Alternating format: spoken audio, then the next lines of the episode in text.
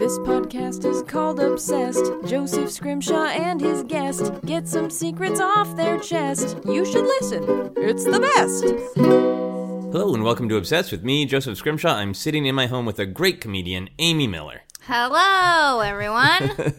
Thank you so much for doing this. Was that good? It was great. It was great. I've recorded a lot of podcasts in the last few days, and I've really been appreciating everybody's uh, hello. okay, good. It's a weird moment in the podcast. Yeah, I like, didn't plan it ahead of time. And now this person's going to speak. Yeah. I, I do the same thing on other people's podcasts. Yeah, I- you don't want to speak before you're introduced, so it's always a weird. Yeah. Yeah, I know I'm going to have a real feisty guest when they just start talking right away. Like, Hello, welcome to Jesus. Come on, let me get it out. yeah. So, can you tell people listening a little bit about who you are, what you do? Who am I? Um, I am a comedian. I live in Los Angeles now. Um, and uh, I don't know. I'm from the Bay Area. I do girl comedy. No, I'm just, I'm just In re- that you're a girl, yeah, right? I'm just a regular stand-up comic. Yeah. Um, and yeah, that's what I'm doing here. And how long were you in Portland? Because that's where I met you doing a show with the Mm. Doubleclicks. Yeah, so I did. I lived in Portland for three years. Um, Okay. Mostly for comedy, which seems like a really weird choice, but I think it worked out well. It's a really friendly scene, right? Yeah, super friendly, and there's just so much stage time and like a lot of long stage time. It's a really great place to like develop and grow. Um, and then yeah, start your own shows and stuff. So I think it worked. You know, there's a great festival there. Yeah. and two clubs. So I think it was like a good choice. Um, so yeah, I was there three years, and then yeah, I moved here over the summer. And you were on uh, the last comic standing. I always want to say next comic standing, and that does, was that's not as exciting. Yeah, potentially the last last comic standing. I don't know because it it was la- I did it last year and then this year it didn't happen. Okay. So I don't know if they like canceled it again or what. But um, yeah, I did that last year and that was interesting and fun and weird.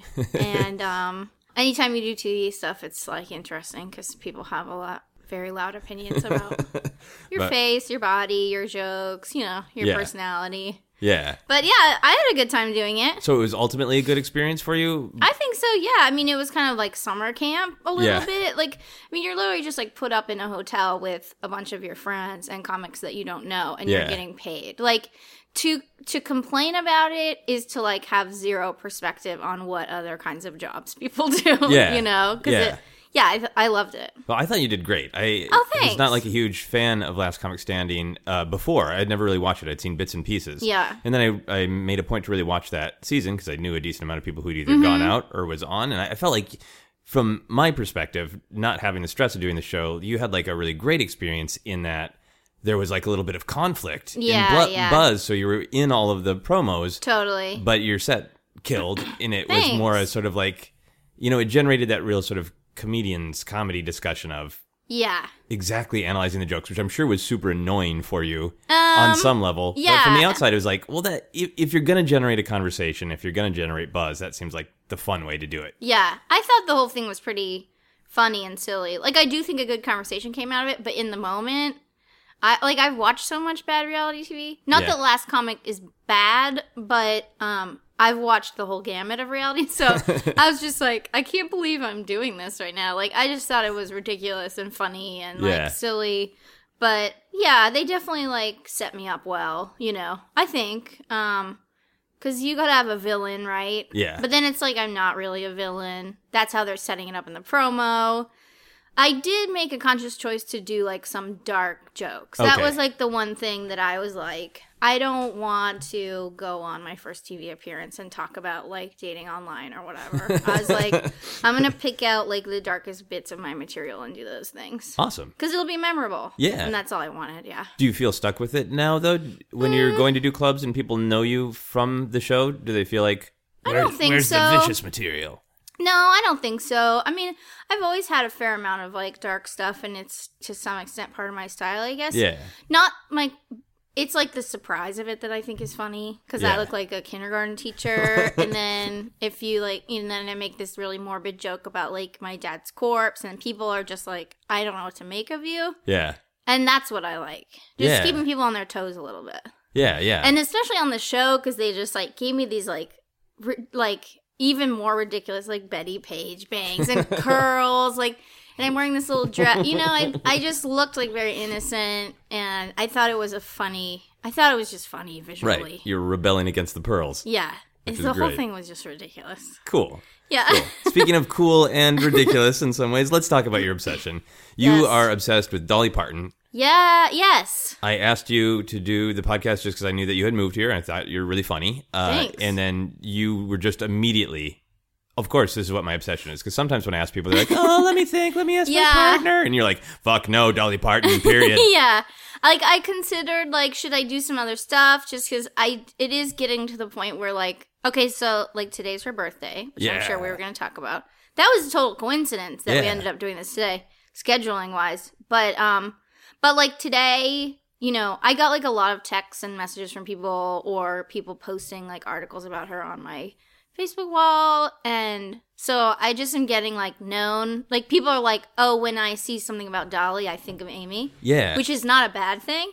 Then I was like, oh, maybe I should do something else, and then I just decided no, I'm just No. gonna go with it. Yeah, it's a weird time where you have to decide like, should I just continue to be honest about the thing I like, and then if it becomes a part of my weird personal Yeah. brand, do I just go with that? Yeah, and it's not a bad thing to be a part of my personal brand.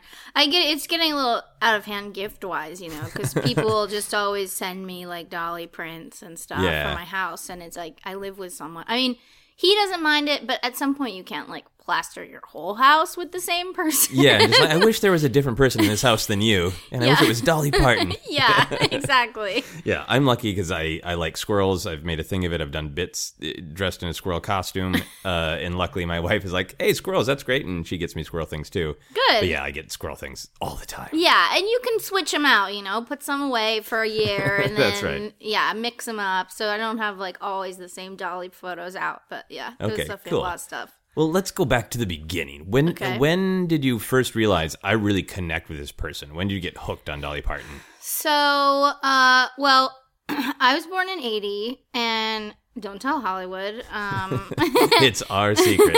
They don't listen to this podcast, the Hollywood. because they're calling me for for like stuff for millennials, so I'd like to keep that. Um You're a millennial comedian. Got it. And uh, you know, obviously Dolly had been around a long time before that, um, on her own talk show and the Porter Wagoner show, and she was like a country star in Tennessee.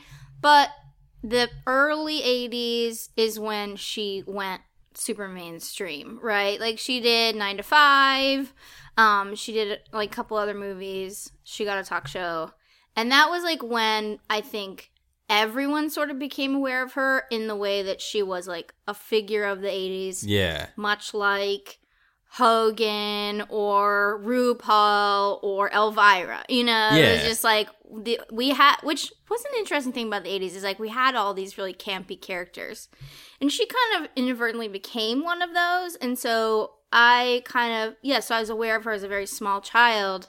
But at the beginning, not aware of like the full range of what she had done. Oh, so you saw her as like campy, like like, she could even walk into the wrestling ring with Hogan, like a character. Which she did once on her talk show. There's like a whole episode where they get married in the in the ring and stuff. But um I think I just didn't know like most people. Also I was like a 5-year-old child. Yeah. I mean, I'm talking about a little kid. I was drawn to her right away visually and her personality like a lot of people but then you know it took like getting into my teenage and college years to really like delve into like dolly's whole history Yeah. and what an amazing musician she is um so it hit really hard like probably like my early 20s yeah like college and just after and um as a small child also she my grandmother was like very like always done up like big blonde hair Okay. pearls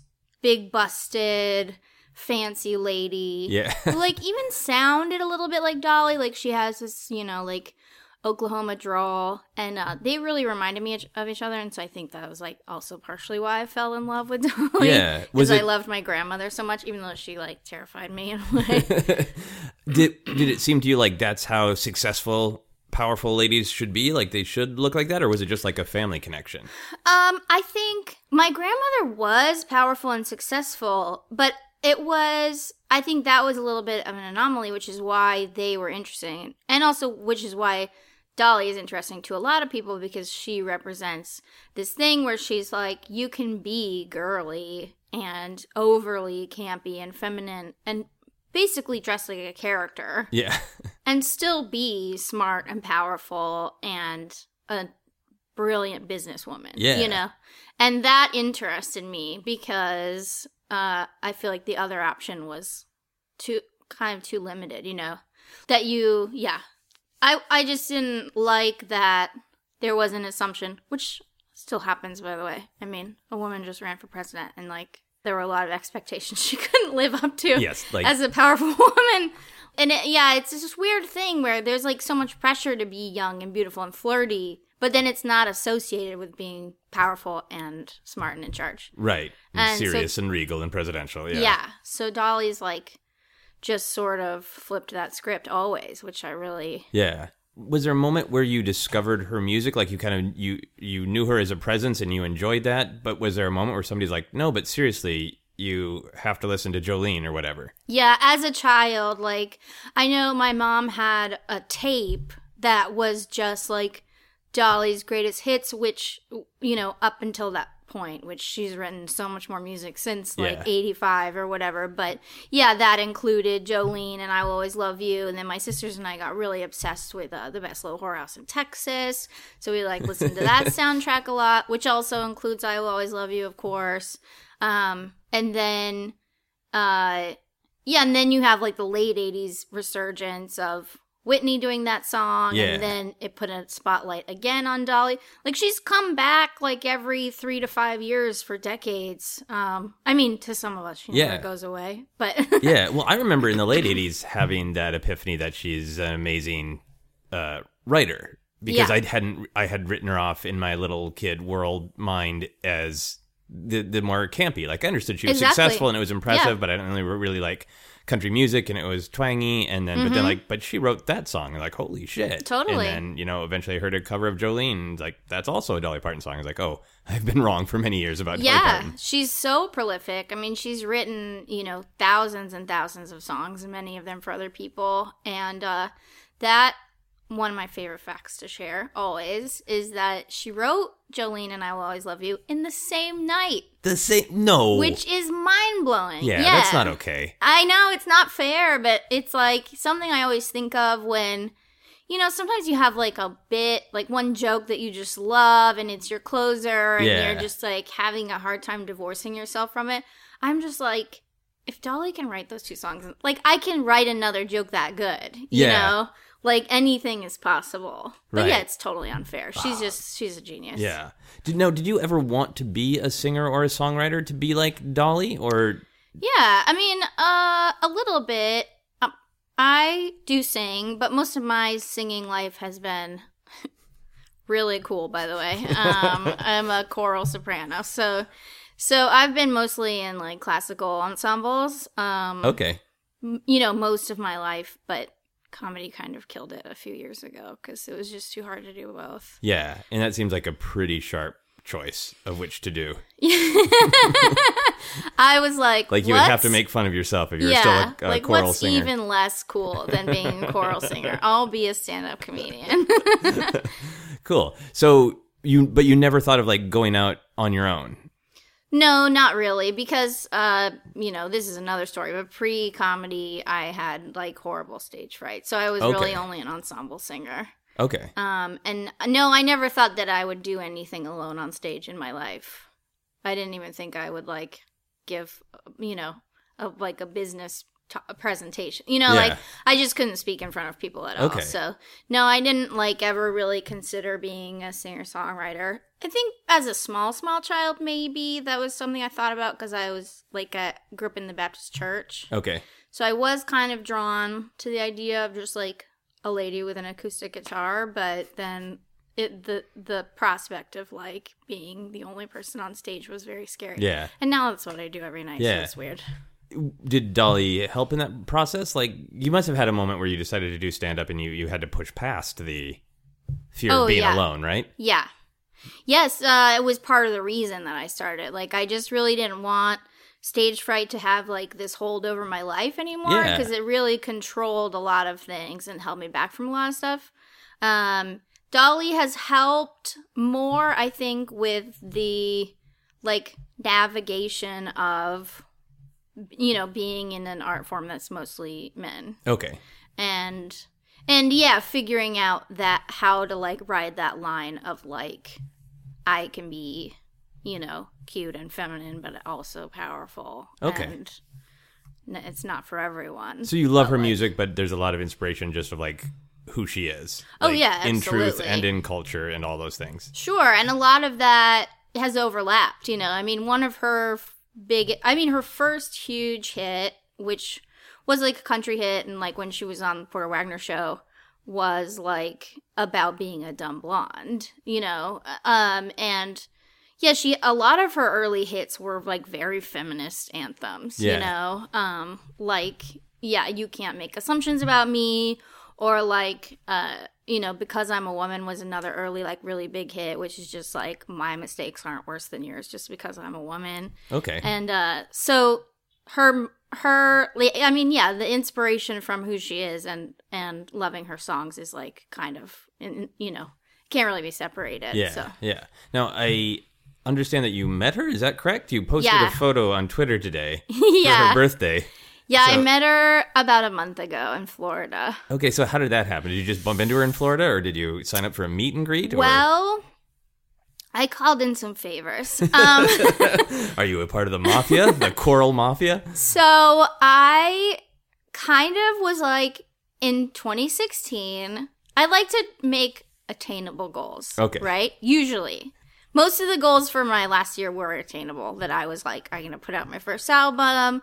I want to, you know, get into this festival or whatever. And Yeah. then I'm just going to meet Dolly. Like, I just decided. And uh, yeah, so she did this tour, and there were all these meet and greets, and she came to LA, and um, I have a friend who used to be her tour manager, and and I was like, I have tickets for the show. Can I get in the meet and greet? Because it's like literally two thousand dollars to meet Dolly. Really? Yeah, it's crazy. So, which good for her. Like she's so good at getting money. It's insane. Um, and people pay it. But at the Hollywood Bowl, there was like, I mean, imagine every like B-list celebrity in the world wanted to go back and meet Yeah. Dolly. Kato Kaelin from the OJ trial is there. Yeah, everyone like uh yeah, the dude from Buffy and like it was just this random people we saw back there like Teri Hatcher was back there, you know. It's just Yeah. like so they were like we can't get you into the LA one, but I'm totally willing to help you. You just have to go somewhere that like not as many people have two thousand dollars. So, Okay, so did you look I at the map flew- and do basically yeah. demographics? I looked at like when you know openings in my own tour schedule and like some shitty town. No offense, Sunrise, Florida, but um, actually Sunrise is just like Fort Lauderdale. It's like right by Boca.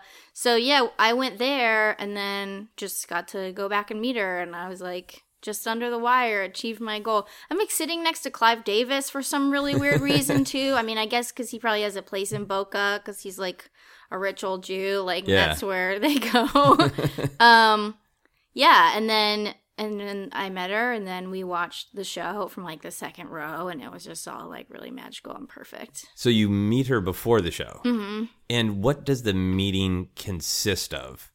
It's like a picture, and uh, you know, you're in this line of people, and you walk up, and usually how those meet and greets go. I've never done it as a fan because I literally have like I'm not starstruck by anybody. Okay. I like don't care about anyone but Dolly, really.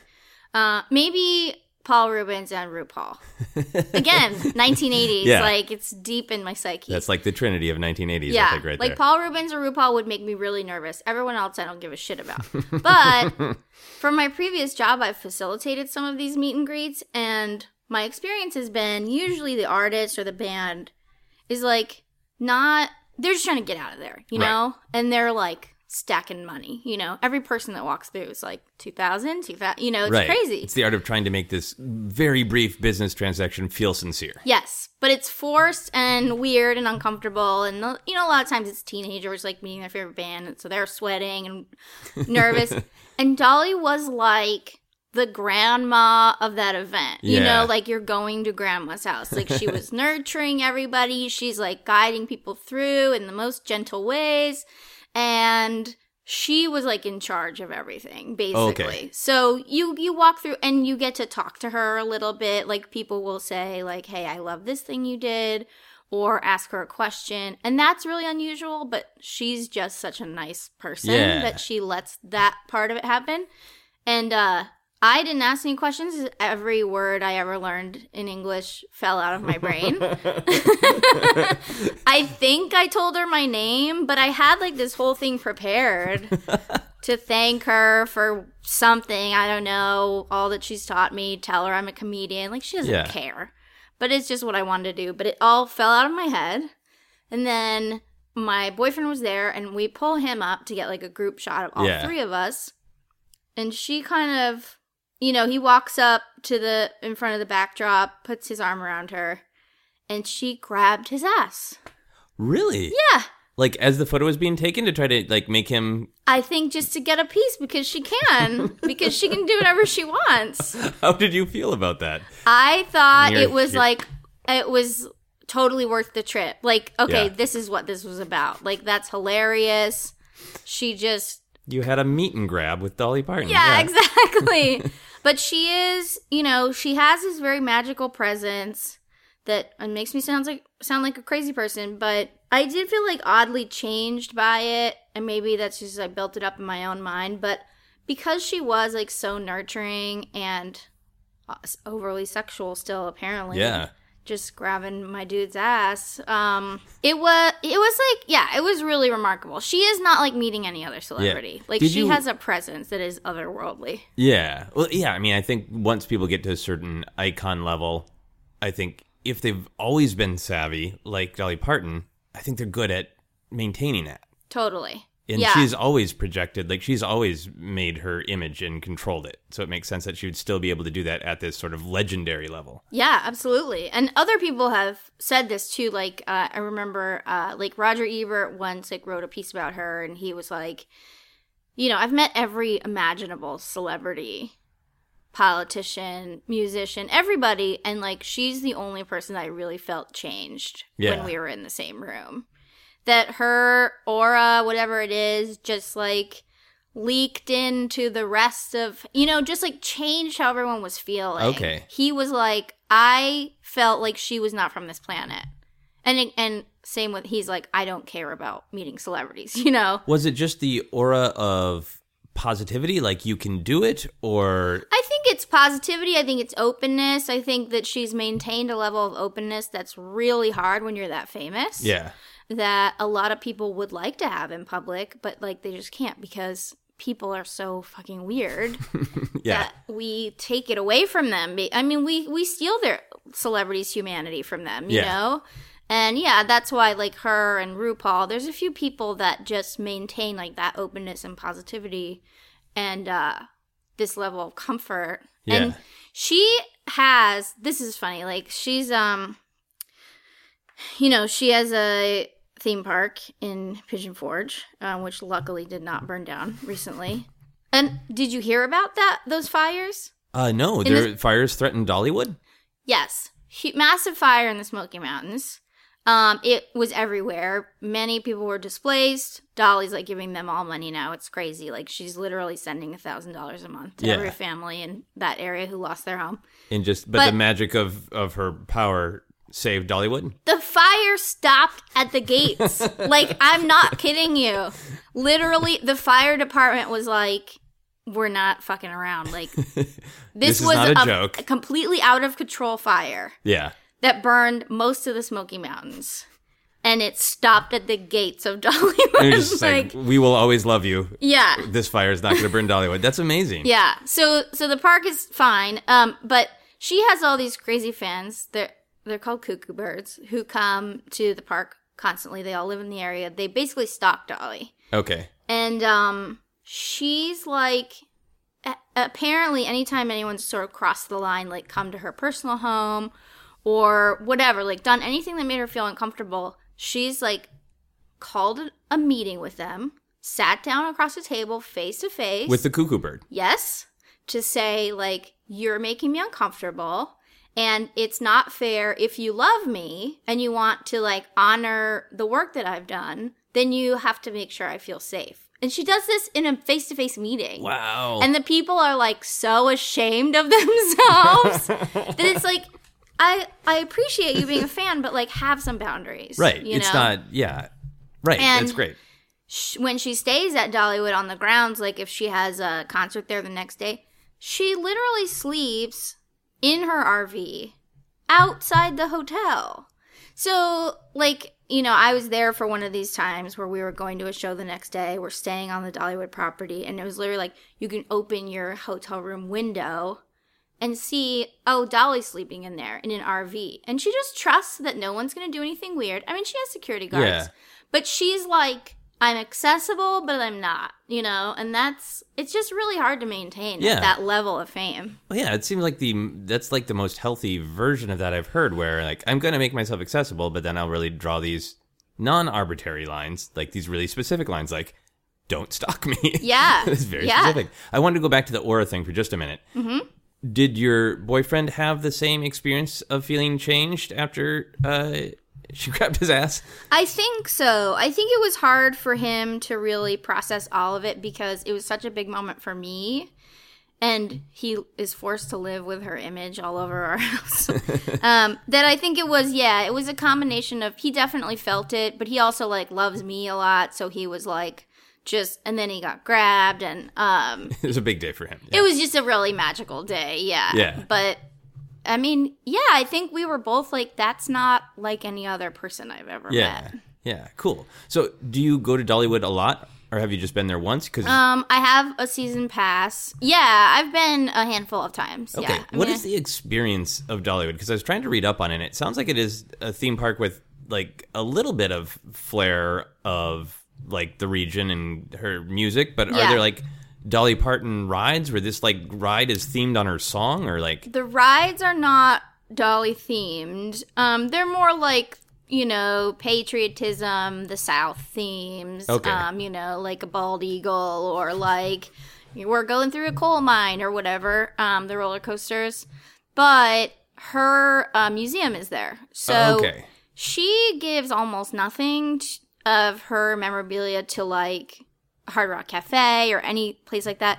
It's all at Dollywood. So every award she's won, like all the dresses she wore in Best Little Whorehouse, like all of the main like it's a it is a Dolly museum and it's Yeah. on the ground. So you can't go to that museum without buying a ticket to the park. Um, and I've gone once when I did no rides and just spent most of the day in the museum Okay. um, because there's so much to see in it. Um, and but yeah, there's like a combination of like you know, kind of like easy chill rides, and then she has like some super legit scary roller coasters. so there's a little something for everyone. Does that just feel like oh, it, Dolly Parton is really good at anything, so she's even good at making a theme park, or does it feel like the rides are like this intense ride symbolizes how hard life can be, and you should challenge yourself and not be afraid? Um, it, I think she's just really good at making money, and she knows her demographic, and she knows the demographic of like the people in Tennessee. That it's there's no other theme park in that region, and Yeah. there's also like an adjacent water park, water slide park, Okay, a little something for everybody. Splash Country. Yeah. So, Wait a minute, really? Yeah. yeah, Dolly Splash, Splash Country. Um, so plenty of Tennesseans go just to go on the rides because Yeah. it's a theme park and you can do all the stuff you can do at a theme park um, and get cotton candy and whatever. And then, you know, a lot of Dolly fans go. And I think that she was really smart about making it fun for both of those groups. Yeah. And for children. You know, it's like a lot of parents go because they're big Dolly fans, but like the kids don't care. They just want to Yeah. eat food and go on roller coasters. And uh, so, Now, yeah. if you followed in your hero's footsteps and uh, you know you become a massively powerful comedian, which I think you probably will. Ooh, I hope. uh, would you ever open in Amy Miller Land? And what would what would it be like? I don't think so. I don't think I would go theme park. No, I would rather have a talk show than a theme park. Okay. But you know, she's done both, so I don't know. I guess it's all possible. Um, I, I don't know what I would open. I think I'd be more likely to do like a restaurant or something. Okay, Yeah. cool, cool. Uh, you were talking about her accessibility and it, how how open she feels. If you were able to hang out with her, like if she listened to this podcast and was like, "Oh, you know what? Come on over to my house," what would you want to talk to her about if you're able to just actually interact with her? I think like what she's already helped me with just by way of her music and reading interviews with her um is like staying grateful and staying positive, but I still like feel myself losing that a lot of time. I think I would probably ask her like how do you keep from waking up so angry every day when you're like talented and then all these mediocre dudes just get stuff around you Yeah. because they're dudes. Like and that's exactly what she went through. Yeah. And still goes through to some extent. Um but now she's so iconic that it's just like she's carved out a place. There's no Yeah. she doesn't have competition or whatever. But early on she did and um and yeah, she's given me like a lot of wisdom about that, but I but I'd like to know more. Yeah. Just uh, mostly like keeping the anger at bay, I guess. I really want to be here. I want this conversation to happen at Dolly's Splash Country.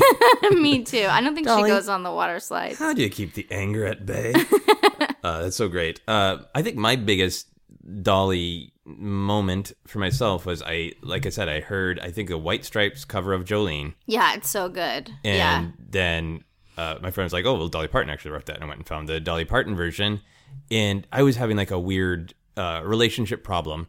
The the problem I was having didn't match the narrative of Jolene. Right. It's such a weird, specific narrative. Yeah. But it still like felt powerful, like it was about what I was experiencing. Yeah. Uh, what do you think the power of that particular song is? I think it's I mean it's pretty widely relatable because she is and this is something that she's always been really good at in, in most of her songs is this combination of like power and vulnerability, right? And that's like right. I think that's the goal for like the best life you can live is like know your worth and be powerful, but then like you know, you can still have like openness and vulnerability and that's that song is just like don't take him just cuz you can. Like I'm a person, I'll be heartbroken, like Yeah. he's my dude.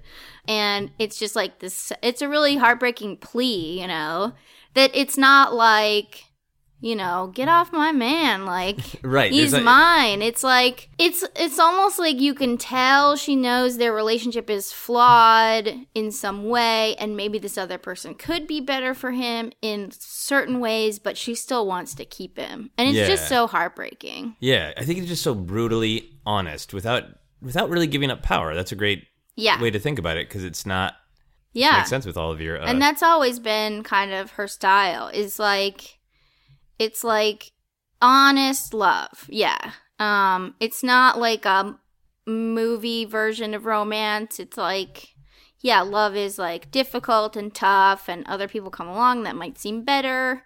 Um but like you work at it and stay open while knowing your worth. And Yeah. she has a ton of songs about that general like yeah, leave if you want to, but like I'm still gonna know that I'm awesome even if I'm sad. yeah, that's pretty and great. it's a good way to live. yeah, yeah. Have you ever taken any romance advice from Dolly Parton's or her songs, or made a romantic choice based on Dolly Parton? I've been using a lot of her advice lately because she, you know, she's been with her husband Carl Dean for 51 years. Oh, I forgot that she's married to Um, Carl Dean.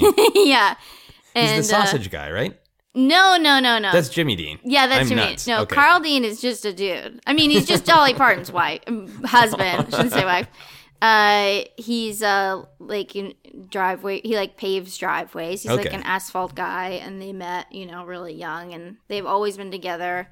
And uh, they anytime someone asks her like, "What's the secret to a long marriage or lasting relationship?" and she's like, "Stay gone, just get out of there." Because if you're always on tour, you know, you're always missing that person. So she goes on tour. She She's to constantly gone. Splash Country and is like, I miss Carl Dean. yeah, it's just like trust and space. Okay. And I've always believed in those things too, because I'm like, and Dolly travels with her best friend Judy everywhere. Anytime you see Ju- uh, Dolly out in the world, unless she's in the middle of a show, Judy is right next to Okay. her. And this is a childhood best friend. Plenty of rumors around that they're just lovers. Um, I don't know if I believe that, but yeah, she's just like, I just leave Carl at home. Like, it's where he wants to be anyway, just reading a book in a rocking chair. So, like, I go on tour, and then he knows I'm always going to come back. And Okay. that's sort of my life right now. Uh, so that's that's your life by necessity right now because you're doing comedy, right? And You Yeah. have opportunities. Have you talked with your boyfriend about like I'm gonna you're gonna be Carl Dean and I'm gonna Oh, leave, yeah. so I miss you. yeah, it worked out really well because when we started dating, when he first got like wind of uh my Dolly obsession, like very early on, like maybe like our second date or something, he was like, "I'm obsessed with Carl Dean," and I was like, "Nobody ever knows who Carl Dean is." I I he was love the you. guy. Yeah. and yeah, I think it's like, you know, it's it's definitely a little bit harder on him, but it does keep like this freshness to a relationship where I mean, right now, I don't know, we've been dating for like 2 years and Okay. maybe we've been in the same city for one total year of that. um and it's it's good for longevity for sure, Yeah. I think. So I wanted to ask you about Dolly's skills at doing so many different things. Do you think she would be good at stand-up comedy if she decided I'm going to do stand-up comedy too? Oh yeah, for sure. I mean, essentially, when you see her in concert right now, in between songs, she's doing stand-up comedy. Okay. She has. There's a huge um, storytelling component to all of her Nice. shows. So she talks a lot about her life, and she and she cracks like you know pre-written like one-liners. Okay. I I, I think that she does have writers. She's a naturally very funny person because she's just charismatic and southern and Yeah. you know, there's like a great storytelling tradition in the South, especially if you're from like a family of so many children that Yeah. you you like find your opening and make it witty and make it snappy and then like you know how to tell a story. Like Yeah. that's what you do in the South. Um so yeah, she's already funny. Yeah, I mean she's kind of doing it right now. Yeah. But yeah, so she I think she would be great at it. Would you want to open for her? I'd love to. You know, there was a she on a few shows in this latest tour, she had like some drag performers open for her. And one of them in I think Texas was a stand-up comic. Oh, and cool. so I just see this dude that I'm only like peripherally connected to on Facebook that I have met before, but he's like, you know, oh my God, opening for Dolly Parton next week. And I was like, what? Wait a second. she has comedian. And then he's like, I message him. He's like, no, no, no, I'm a drag queen. And so we, we're, we're all going on to do this like song and dance. But Uh, and where you're like, I am going to become a drag queen. yeah. I mean, I thought about it for sure. But the moment that I thought a stand up was opening for her, I was so jealous. yeah. So that's not what's going on. But yeah, of course, I'd love to open for her. She's apparently like so awesome to work with and so friendly. Yeah, it seems like it. So she's written so many songs for other people. If you got a chance to write a song for Dolly Parton, and she hmm. would at least try it out, what would you try to write the song about? Oh man, it that's so hard to say because I feel like there's no way I would choose something that isn't kind of like a topic she's already covered, you know? Yeah. I mean, she's written thousands of songs, so it's like we have overlapping passions and principles, I think. or I've adopted them from her. I don't Yeah. know, one or the other. Um yeah, it would be some shit about being a strong woman, I'm sure, but still crying sometimes. like that's that's also part of the country tradition too. Yeah. So Um, you'd write a song like called "Strong Crying." yeah, a nice strong cry.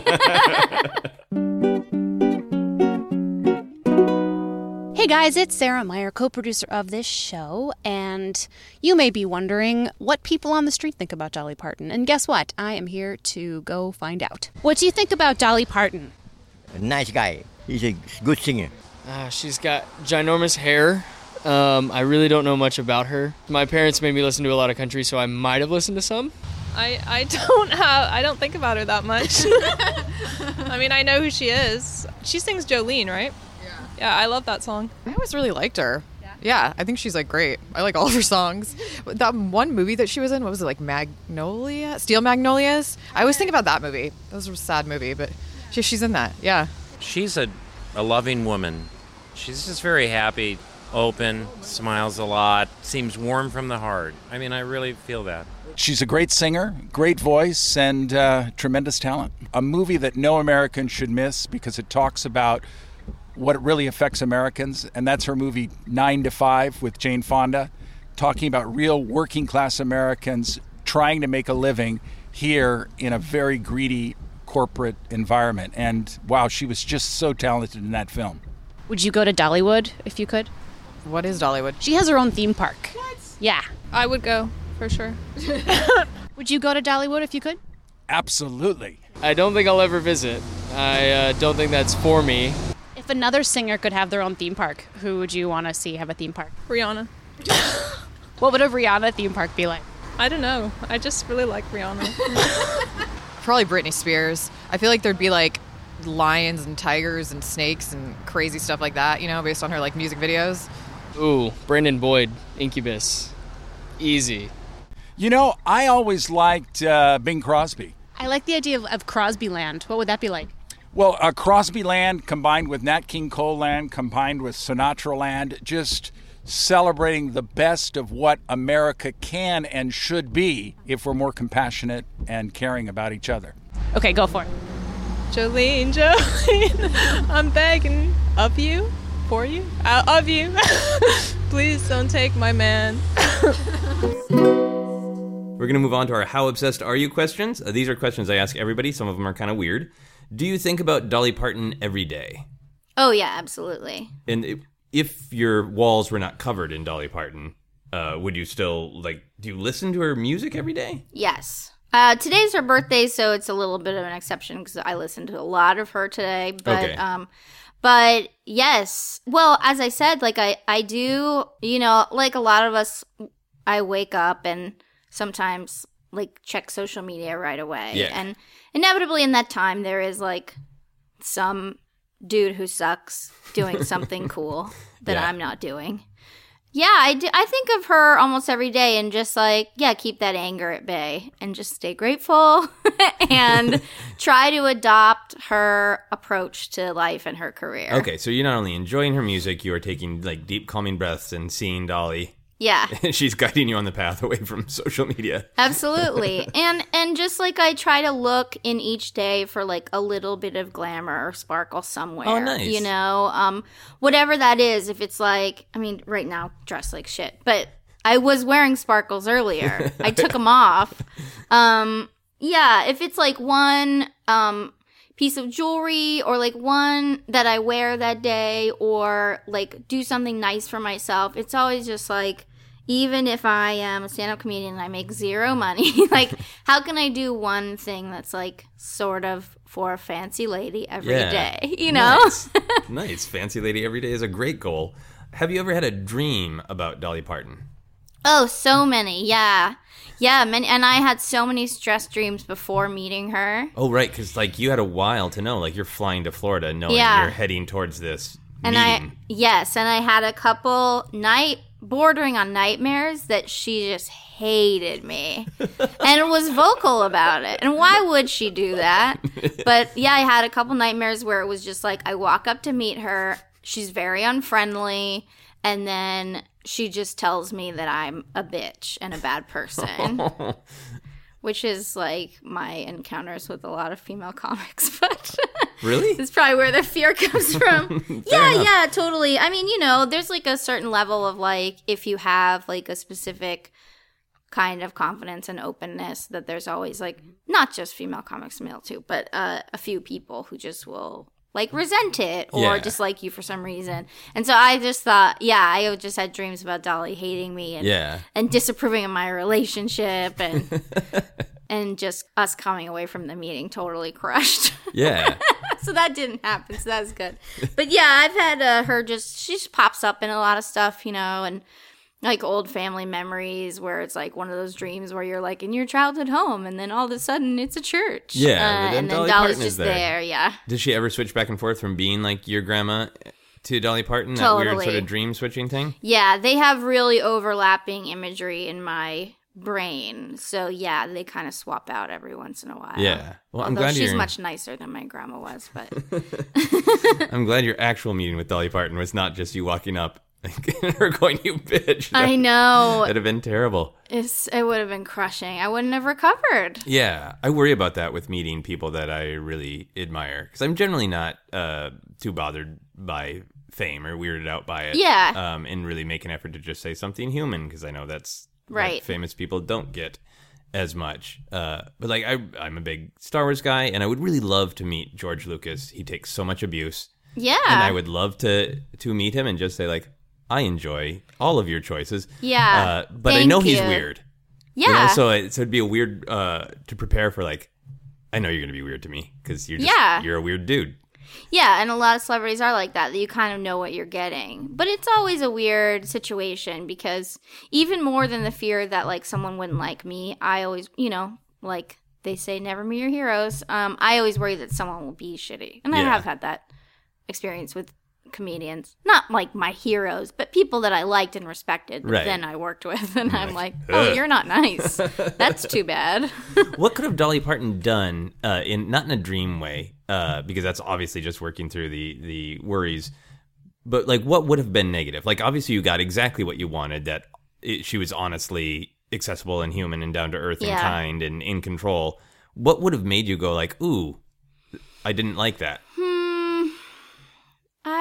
I guess if we had felt like rushed through it, or um, but you know, like it's hard to imagine her doing that because she's so savvy. she is, she's yeah. a good person and she's business savvy. And Yeah. if you, I didn't pay, but for all the jokers who paid two grand, like you can't really rush them through that experience. And also, people have this sort of entitlement then that they're like, "Well, I spent you know four months rent for Yeah. Florida, so like I need I get to ask you some questions." Um, yeah, I, I just I couldn't really imagine outside of my dream life what could have gone wrong That with makes it sense. she's just so wonderful. Yeah, because you expect her to be nice, and then you expect to be well handled because she's a Yeah. good business person. That's really cool. So I think we've already addressed this one, but when people walk into your home, can they immediately tell you're obsessed with Dolly Parton? yeah, definitely. and not as much as it could be because, you know, like as I said, I put a lot of stuff away, um, which is a shame because people send me such nice, you know, prints of her and stuff and um, jewelry. But yeah, I mean, I've got like pretty much the whole gamut of posters. I mean, you know, framed portraits and Okay. um, shirts and jewelry and pants and you know, I mean, everything they sell at Dollywood and shot glasses and cups and mugs and whatever. So yeah, she's pretty much all over our. Do you have any like toys, action figures, bobbleheads? Do they make those kind of things of Dolly? Lunchboxes? She no, she had a doll, um, and I've seen it like at some Dolly trade shows and stuff. Okay. Um, but it she doesn't really look a lot like her, so I've never been that interested in it. Yeah, for somebody who's known for being really real, you Yeah. want a fake scary doll. And I don't, I don't, I don't really like buy dolls or action figures. I have like a fabulous Moolah action figure, and that's like pretty Okay. much it. Another great female icon. Um, but yeah, it's just not something that interests me usually. Okay. No, I look around your house at your action figures. yeah, I, I have a problem. Yeah. I'm always curious. I understand it. Yeah. Well, prints is actually uh, that's a great way to go because you're actually just like seeing the person. It's like much Yeah. more uh, real, kind of. I think especially somebody like Dolly who is really good at making her brand. Yeah. That the prints are sort of like how are what what are you communicating about yourself that is clearly a brand, but you're also still being like really real in that moment. Right. And I'm a big fan of uh, functional merch, you know? Yeah. If I'm going to buy something for that has Dolly on it, like it's usually like something I can use or wear so that, you know, it's like a conversation piece. if you had a politician that you really supported, but then in like an interview they just said, ah, "I don't like Dolly Parton," would you stop supporting that politician? Absolutely. It's h- impossible to imagine because nobody that's not fully mentally ill dislikes Dolly Parton. There's nothing dislikable about Yeah. her. Um so it would be yeah, it would be such a surprise. I would think that there was something seriously wrong with that person. Right. I mean, plenty of people can take or leave Dolly Parton. That I don't understand either. But it's just like, oh yeah, that's a person that exists. I don't feel either way about it. Yeah. Um, especially because she's country, and that's like a very polarizing genre of music a lot of the time. But yeah, if you actively disliked her, no, I could not vote for you. Absolutely not. It Okay. would be so unimaginable. Yeah. Just like what I mean, yeah, there's nothing about you're her just that could. you're a crappy person. I'm not going to vote for you. Yeah. Yeah. Fair enough. So, have you encountered people who are like, I don't like country, so I don't really like her music. It doesn't speak to me, but man, she runs a great uh, water park. So they like her for other things other than her music or her movies. Yeah, yeah. I mean, there's plenty of people. She's like the queen of Tennessee. So there's plenty Okay. of people in Tennessee who have grown up there that know her contribution because she's like a very charitable person. She's brought so much business to Pigeon Forge and so many jobs. I mean, she really like kind of built her town from the ground up. The town that she grew up in is now a you know a a tourist attraction Okay. and she made it that way um, and yeah plenty of those people don't necessarily like her music or care about it um, but i also know people that like don't like her music but like nine to five or like to see her in movies um, Okay.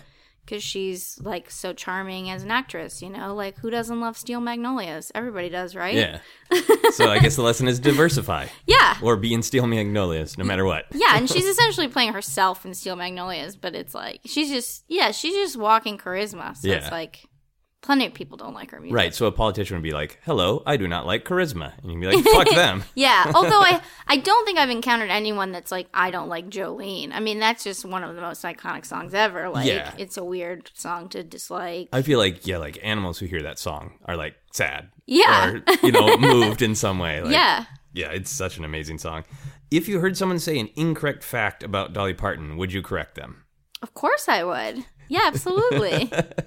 and it happens kind of frequently. Oh, really? Well, because once you are vocal about like loving this thing or this person, then people want to share things with you or say like, "Did you know?" And Right. probably about every six months, someone writes an article that's like 20 things you didn't know about Dolly Parton, and then 20 people email it to me, and I'm like, "I know already." yes, I know all of those things. yeah, but people do it face to face. Yeah, of course I correct them. Yeah. Especially if it's so the big one is that people are always like she's gay. Uh, people have known that for years. And if that's true, it's fine. I just like don't think that it's true. Yeah. And so that's one thing that I'm just like, well, where do you get have this information from? Like Yeah. she's been married to Carl Dean for 51 years and he's at home in his rocking chair right now. yeah, I know about Judy. Uh, yeah, it's weird that people want to share that you like something by giving you information that may or may not be correct. right. That's like a really weird way to express that.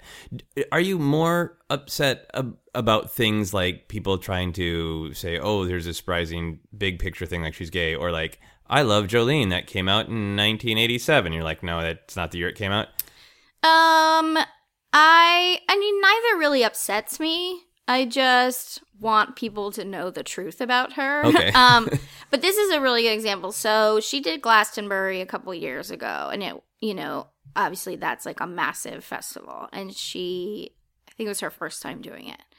This has been a part of her big resurgence over the past Okay. five years. Um, that well, it's an interesting time now too because so many people are like discovering her right now, and they're like, "Oh, I love Dolly Parton too," and I'm like, "That's cool." Um, but she did Glastonbury, and she will sometimes lip sync on tour. She denies it, but it, it she does, and I mostly know because I've been like in the first or second row. Yeah, and multiple to be frank, times. I think it's fine. Yeah. She always sings live at least a couple of songs every show. Usually they're the same songs. She'll do Coat of Many Colors and Little Sparrow. Um, but there was all this controversy over Glastonbury because people noticed, or you know, people wrote articles and said like, you know, does Dolly Parton lip sync all the time? And that was like a fact that people wanted to share with me a lot. Like, you know, she doesn't really sing all her songs, and it's like, first of all, she's seventy one. Yeah. She did sing all those songs. She's been singing them for decades. She tours constantly. Like, that's a lot of strain on your voice, Yeah. on your body when you're that age. And, like, if she's to do a big festival for a 100,000 people and, like, lip sync a couple tracks, I don't give a shit. Yeah. She's already contributed everything she needed to. It's not like a Britney Spears thing where you're just like, oh, this person's falling off. It's like, no, she just already had her whole career. Yeah. And now she's old. This is her Like- fucking victory lap. Yeah, yeah. She's not like a mess or whatever. Yeah. She just can't sing all of those songs every night. So that was one time where everybody wanted to like share that fact with me. And I was like, don't talk to me. I think it's pretty artful also just to be able to sing some of the songs live and then lip sync to Yeah. a track and not have it be noticeable. totally. And it's really well done. Even from the second row, sometimes you're like, is she? And and then other times it's a little bit more obvious, but you know, her songs are not easy to sing. Like she's a really complicated musician and she's a brilliant writer and it's like, yeah, I mean, it's hard to sing all those songs every night if you're old. Yeah. Would you ever try to lip sync stand up if that became in vogue?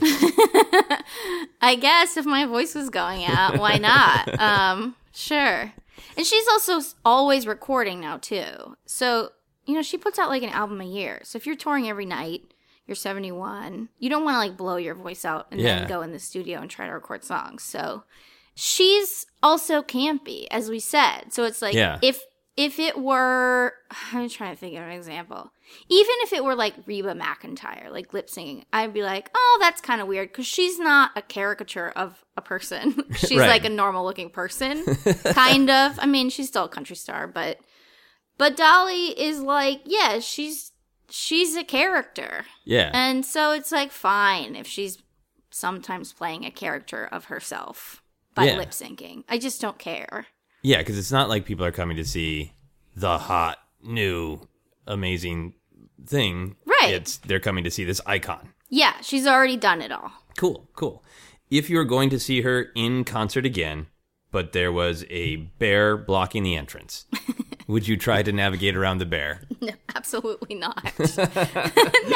I mean, I've seen her so many times. And also, WWDD. That's a question I have in my head a lot of days. What, What would, would Dolly, Dolly do? she would not navigate around the bear. And she wouldn't want me to risk my own safety. She would, I would contact the venue, let them know about the bear. she would give me a full refund and be like, sorry, there was a grizzly at my show. Would you like free tickets to this other event? And it would all be fine. Yeah. Oh, that sounds great. and I want to hear the song that Dolly Parton sings, giving people advice about navigating grizzlies. yeah, I'll write it for her. Oh, maybe. honey, don't don't approach that bear. You don't need to. This is the last question that I ask. The last "How obsessed are you?" question I ask everybody, and it is weird. If you could not listen to Dolly Parton without you or someone you love first being punched in the crotch, would you still listen to Dolly Parton? No, I wouldn't. Um, because I have enough of her music in my head and in my heart. And again, Dolly would not want people to suffer. Yeah. And she would not want me to make the decision that is totally selfish, but that other people have to be hurt by. Yeah. So, I'll, I mean, I wouldn't want that either. Okay, so you would just say no to that, and then you would maybe like record your own Dolly tracks so you could Sure, yeah. F- Start a cover band. Yeah. Like, yeah, write them all down so that, you know, I can sing them to myself. No, I don't want people to be punched. Yeah. That hurts. It well, does. wait, are they all women or men or it's a mix? It's totally up to you. Uh, people always uh, uh, barter with this question, but I like your answer. It's clear and, and direct and logical. I think no. If I'm trying to like live my life with compassion more than uh, just being motivated by my own selfish needs and wants, then I go no punching. I think that's a good answer. Can you make a noise to sum up your obsession with Dolly?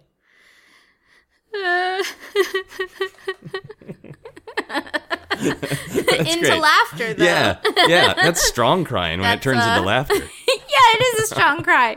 One of my favorite lines from Steel Magnolias is she goes, "Oh, honey, don't." Someone's crying around her, and they're like, "I'm sorry for crying." I think it's Daryl Hannah or whatever, and she's like.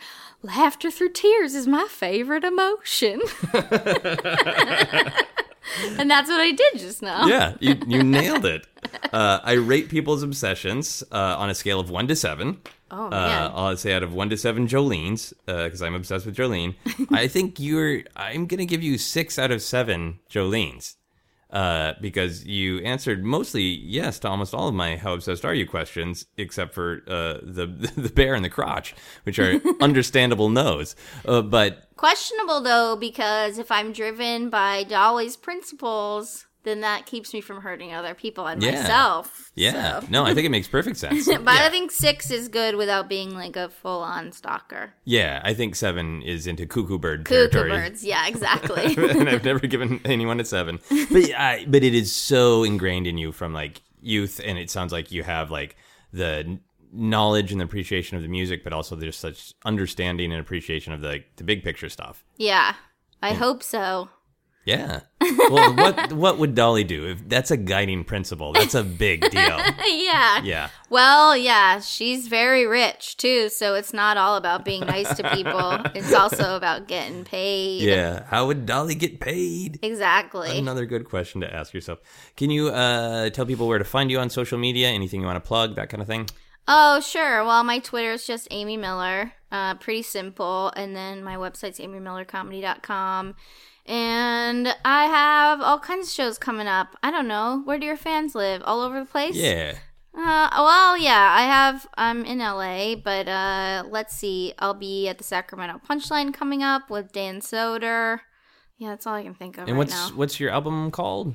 Oh, it's called Solid Gold, and you can get it on iTunes or go to the Kill Rock Stars website and pick it up, and you can even buy it in gold vinyl. Oh, really? Yeah. That's, that's a very Dolly thing to do. I know, right? The whole thing is very like I'm, you know, in a sparkly dress in front of a trailer on the Yeah. cover. So it's it's all Dolly inspired, a mix of Dolly and uh, Divine for Oh. sure. That's awesome. Here's some quick plugs for the show, and then we'll have our final questions. You can follow me on Twitter and Instagram is at Joseph Scrimshaw. You can follow Obsessed Podcast on Twitter is at Obsessed Podcast. For info on all my upcoming shows, you can check my website at josephscrimshaw.com.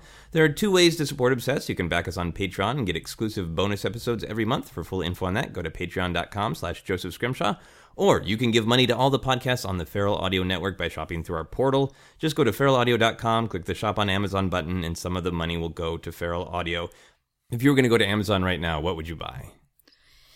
I really need um some new kitchen tools. I need a mandolin really badly. We make a lot of coleslaw at my house and I just I, it would be easier to slice if I had a nice mandolin. so you'd buy a nice mandolin. Yeah. To slice your coleslaw, did you say? yes, chop up the cabbage for coleslaw. All right. So go to Amazon right now through the Feral Audio portal and get a cabbage slicing mandolin. Here are the final questions that don't have anything to do with your obsession, but they can if you want them to. If you could command an army of animals to do your bidding, what animal would you want to command? Hmm. Probably raccoons because they have opposable thumbs They're and vicious. they're really good at night. Yeah, they're vicious. They can get real small and they can carry stuff. Yeah. And they're fast. Yeah, uh, that's a great answer. If you could fly, but you had to hold an object in your hand while you were flying, what object would you want to have to hold? Mm, like a glass of Chardonnay with a straw. so it just looked like you're always going to a fancy party. yeah, exactly. One fancy thing a day at least. I'm flying to an art opening. My glass of Chardonnay. That's a great picture. The final question for everyone on the podcast is what is happiness? Mm. Happiness for me is feeling like I am connecting to other people and being as kind as I can while also taking care of myself. That's great. Thank you so much for doing the podcast. Thank you. That is our podcast. You've listening to Obsessed. Joseph Scrimshaw and his guest shared some stories with the rest. Rate five stars if you're impressed.